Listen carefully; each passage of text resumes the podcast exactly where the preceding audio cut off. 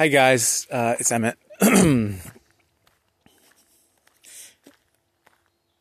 want to stay in the thread that I've been on for the last couple days about selling online and selling on social media rather than a place like Etsy.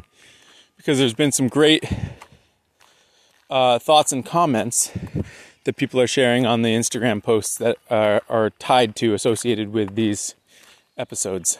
Um, and one in which one which in particular I want to dive deeper into um, because it's pretty juicy. A phrase that Seth Godin uses to describe good questions uh, or good comments that I just love. It's it's the perfect way to describe it. There's a lot there. Um, I forget who said it. It might have been Aaron actually um, started this whole thread. Um, but the person said, you know, the the one thing that they have noticed about Etsy, I was saying how I feel like Etsy, you're in a race to the bottom with everybody else because people are on Etsy to buy the thing, not to buy from you. And that means that there's relatively little loyalty and they're and you are immediately pitted against all the other people. Um, even if people follow you to Etsy to buy your thing, it's very easy for them to then just say, well, let me just click around and see what else is going on, right? So if somebody finds you on Instagram, goes to Etsy to buy your thing, I bet some portion of them end up clicking around just to comparison shop because some people are like that. My wife is one and then decides to buy from someone else. Um, so you've now just been the conduit and lost that sale. And this person um, said, well, the thing that they appreciate about Etsy is that on Etsy, any attention they get on Etsy is someone who is there to buy, is there to spend money. Um, whereas on Instagram, it is, you know, people are there to see free free free content and and interact. And I get this in the sense that that's what I have at my Christmas tree farm that I value so much is that um, I know that anyone who shows up at my Christmas tree farm has driven down that little dirt road. You know, 95% of the people who drive down that little dirt road that time of year are there to see me and are there to give me money. So I understand and appreciate that distinction and how nice it is to have somebody show up there to spend money. Um, and I would say that um, the the one distinction is that somebody who shows up at my tree farm is there to spend money definitely on me because there's a cost to them going to the, the next place. Um, and it's not to say that some people don't drive up and decide I'm not for them. But somebody who shows up at your Etsy account, yeah, is there on Etsy to spend money, but they're definitely not necessarily there to spend it with you. And like I mentioned, even if they are originally there to spend it with you, there's always going to be a portion of people who think, well, let me just poke around because it's easy. Etsy has made it easy. They've reduced the friction it takes for somebody to leapfrog from you to the next person to the next person. And that's the whole point for Etsy is that they make it easy for the customer to find what they want. Which means it means it makes it hard for you to be sticky with that customer. makes it hard for you to develop a relationship with that customer. And I've had people who use Etsy say, "Well, there's there's favorited things you can, you know, you develop relationships with people, but not the same way you would if they were coming directly to your website or staying on your social media account. So, what I think the, the goal is, is that yes, people come to your social media account not to buy. And, and your, the opportunity for you is that you have their attention. So if you can create content that is worth people's time, even if they aren't going to buy, And then if you also happen to do something or make something that they want, well, then you have the winning combination. You have their attention and you have something they want. And the two don't need to be the same thing. And I think people often confuse that fact, right? They think, oh, well, I'll post a picture of, you know, this spoon that's available for sale. And it is beautiful. It will grab people's attention and then somebody will want it. And sometimes that's true, but it's also too simplistic. It's missing out on all the other ways that you can be of value to people and provide something uh, that is worth their attention that is not something that they want to buy, but then have that something that they want to buy in addition. And that's part of why I'm such a I'm such in favor of making sure that your feed is more than if you're a spoon carver, just spoons. Or if you're a potter, just pots. You gotta give people more stuff. There's a there's a very Instagram famous potter named Florian Gadsby. His uh, father is a spoon carver, um, who has hundreds of thousands of followers. And I think part of it is because his pots are quite beautiful.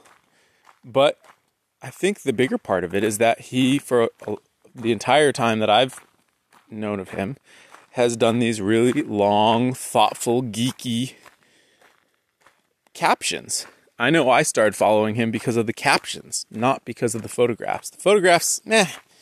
You've seen one, you've seen most of them. No offense, Florian. But the captions, I read one and I thought, well, that's super interesting. I just learned a lot. So I followed him. And every now and then I go back and I look at what he's done because now I have an emotional connection with him and I follow him as a human being and he shares enough in his captions, although not in his photos, that I feel like I understand a little bit of what's going on in his life. And that is interesting. That's worthy of my attention. And then as that relationship builds, you know, at some point, and I'm not sure with him, but let's just say hypothetically, at some point, as that relationship builds and that person says, oh, and by the way, these things I just made are for sale, or I offer these services, for a certain slice of people, they're going to say, ooh, that sounds interesting. Let me check that out. And for a certain slice of that slice, they're going to say, yes, please. So that is your job on social media, if you are a business, is to give people something for free that is worth their attention because they are giving you their attention. And then you mix into that your offering. And if your offering is good, and if your offering is well priced, and if your offering is what people want at this moment in time, then it will strike home. And then it's your job to make sure that the back end works in terms of profitability. Right? I could offer a spoon at the price that I'm offering now and it could sell as well as it's selling now. But I could do all sorts of things in the back end that would mean that it's not worth my time to do it. I could take twice as long per spoon. I could uh, have a lifestyle that felt like spoons at that price point weren't going to support my lifestyle. Whether that's because I had tons of kids to support, or a really luxurious lifestyle, or a huge amount of crushing debt, or any number of reasons. Right? So, whether or not the back end works is your responsibility. You balance that out. Whether the front end hits home, resonates with people, that's up to them. And you can tweak stuff, right? Put out your best work, play around with the price, be thoughtful about the story you're telling, all that stuff increase your overall reach. Those are all things you can do for the front end, but it's your job to make sure that the back end works. I digress.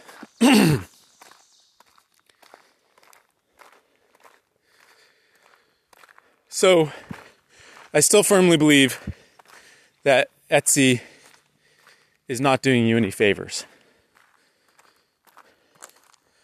And who knows? Everything evolves, and it's possible that for some people it really is the the best move for them. And there are certainly going to be people who are winners who were there early, have much greater reach, have I like I don't know the the rubric that Etsy uses to determine how visible you are. You know, or obviously if you were there longer you've got more sales. I think all that data is shown. So that's certainly more impressive. So the longer you stay at something, the better it looks. And there's a double edged sword to that too, right? For those who have been doing it for a long time, like Pat Dyatt, Klipnaki Woods, I suspect Etsy's probably a really good move because he was there pretty early. He's got a very impressive sales numbers. All of that's visible. It lends credibility to what he's doing. For him, this is a solid move still because he's one of the top people doing it. For someone not him, who's just starting out, whose numbers are not so good, those numbers might make you feel like you ought to stay in because they're going up little bit by little bit, and you can keep convincing yourself, well, you know, if I just stick around, the numbers will get better, and then I'll get better uh, business from this, and it'll all work out. And that might be true, but the thing that you need to ask yourself is are my numbers improving faster than those of my competition? This is something I've touched on in a previous episode. I guess it's going to be a long episode because I'm pulling in lots of different threads. Because if your numbers are improving, but they're not improving faster than the average of your competitors, that actually means you're falling behind. Because as these platforms grow, as more and more people adopt them, of course you're going to see growth. And to some extent, more growth means that you don't need to uh, catch up in order to have a piece of the pie that's big enough for you. But in terms of whether or not the data, the numbers are helping you or hindering you, then how you rank compared to other people does matter. So if you have enough business to satisfy yourself, like me, my numbers are not growing as fast as those of my competitors. Right, I've got 13,000 followers. I think Dawson has 34,000. Right? A year ago it was 22,000 or something and I was at 10. So not growing as fast, but I have all the business I need. So I don't need the numbers to work their magic for me. I don't need to uh, be growing at a faster clip. And to some extent, once somebody reaches a certain part of that curve, you're not going to catch them. But if you don't have all the business you want, then it's actually really important to ask yourself this question, particularly if you're trying to figure out should I stay in Etsy, should I go? Because if your sales numbers are going up, but those and to, so the sales numbers are actually an interesting example because they have both, right? They have both the they're probably how you get ranked in terms of what they show I'm sure there's some complex algorithm that does it, but it's also a test when people are looking at your numbers and saying, well, you know, is this person a rank beginner or not? And that's much more subjective in the sense that whether they think the number of sales that you've done and the sales totals is, is impressive will have to do with sort of how familiar they are with the rest of Etsy and, you know, what are the parts of Etsy they've seen and what are the other players they've seen. And you're always being subconsciously ranked against other people. And so it might be they look at your numbers and they think, ah, that's respectable. I'll buy from them. Or it might be that even though your numbers are, are good compared to other people, they're not as good as all the people that they've been looking at and they think, eh, not that one. So data can help you or hurt you. But my point before was that Uh, and really, it's people's assumptions about what that data means that can help you or hurt you in that instance. And then, more objectively, it can help you or hurt you with the algorithm. But more to my point before about, about growth, if you don't have all the business you want and your competitors are growing faster than you are, then as people's expectations of what is a large account or what is not a large account increases, then so too uh, does the gap between you and those other people if you are not keeping pace, right? And this is something that you should actually be thinking about for any social media account.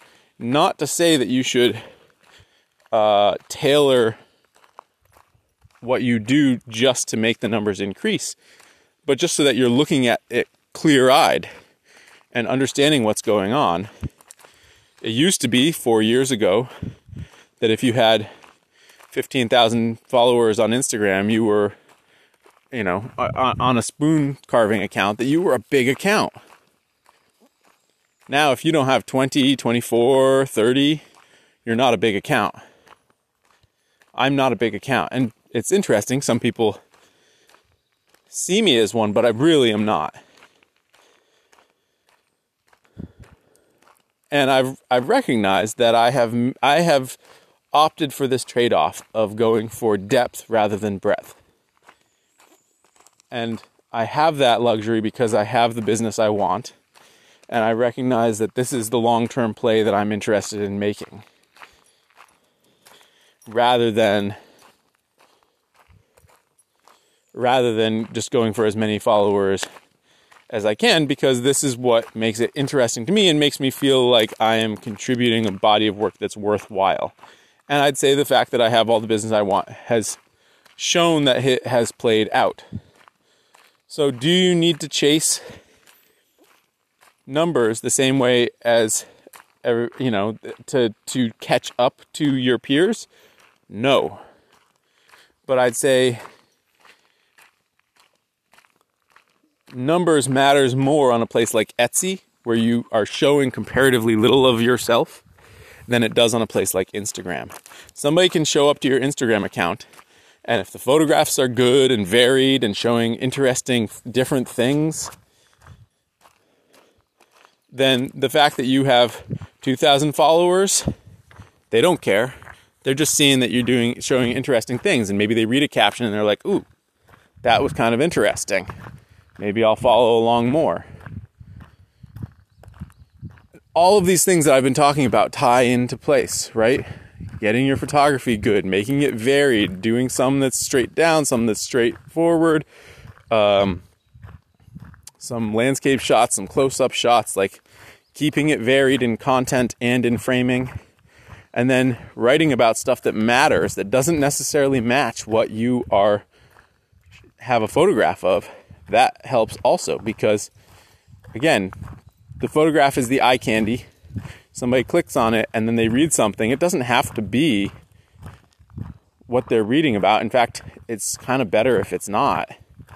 And if you really need to say, you know, and by the way, this spoon is for sale, do it at the end of the long caption that's thoughtful about something else. That way, at the very end of this thing where you've just like brought them a bunch of interesting food for thought, you're then saying, oh, and by the way, this spoon is for sale. Be in touch if you're interested but not doing the work of writing the interesting caption, that's lazy and it's going to catch up with you. So, circling back, this is a long one, but I'm going to push it because I feel like I'm really pulling a whole bunch of things into it. Circling back, Etsy doesn't care about you. The people who are there on Etsy don't really care about you. And yes, they're there to buy, but you have less uh, fewer things stacked in your favor than you do on a place like Instagram. And very importantly, I would say that Etsy is a short term game. Etsy is you saying, I want to sell my spoons they're kind of a commodity. I'm kind of a commodity. Wooden spoons are wooden spoons. Let's all race to the bottom.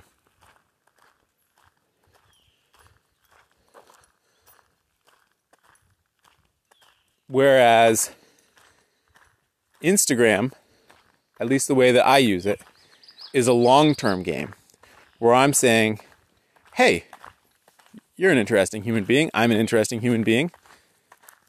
You might want to just sort of pay attention to what I've been up to. You might find it interesting. Oh, and by the way, a month in, two months in, a year in, maybe you'll be interested in something that I'm selling. But no pressure.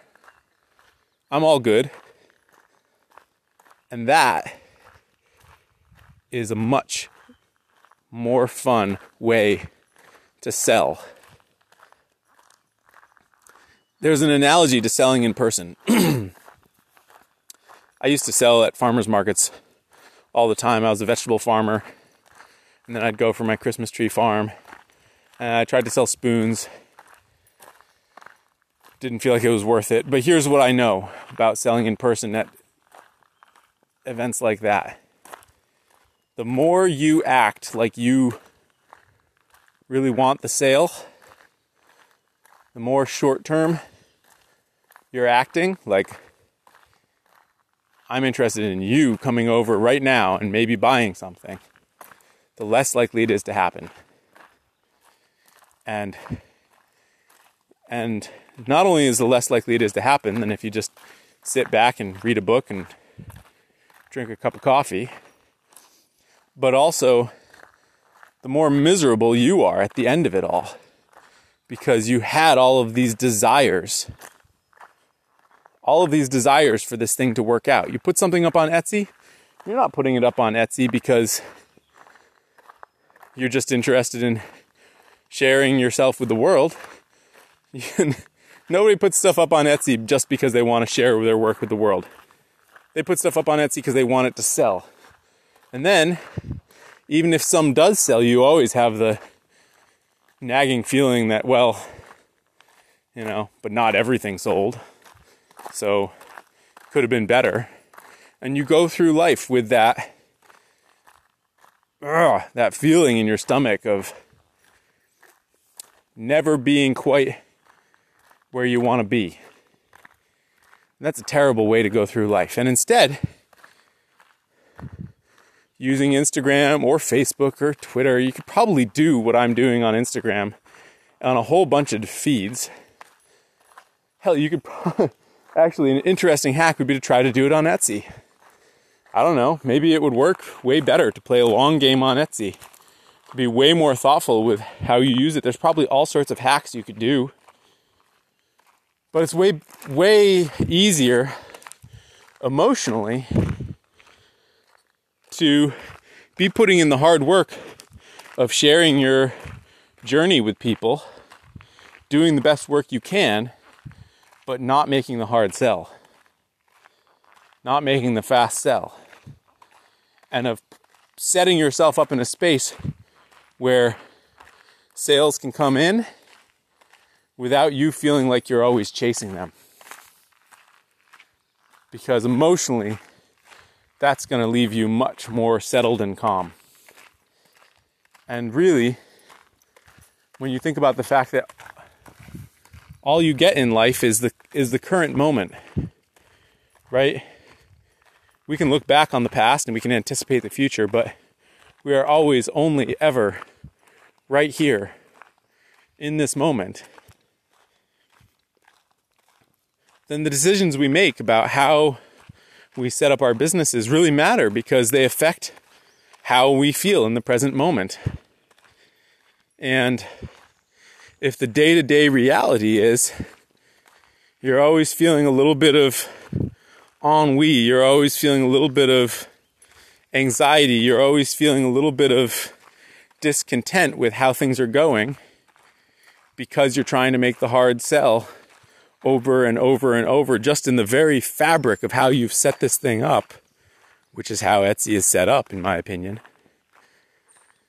then that's how you feel in the moment, day to day. Even if it's buried below a surface of, you know, you saying, well, this is how I'm feeling on Instagram and you're sharing all this stuff. If you have stuff for sale on Etsy and it's not moving, that bothers you. So, again, I think these things matter. And I think we can convince ourselves that we're doing things and that it's working. And maybe it is, but maybe it isn't.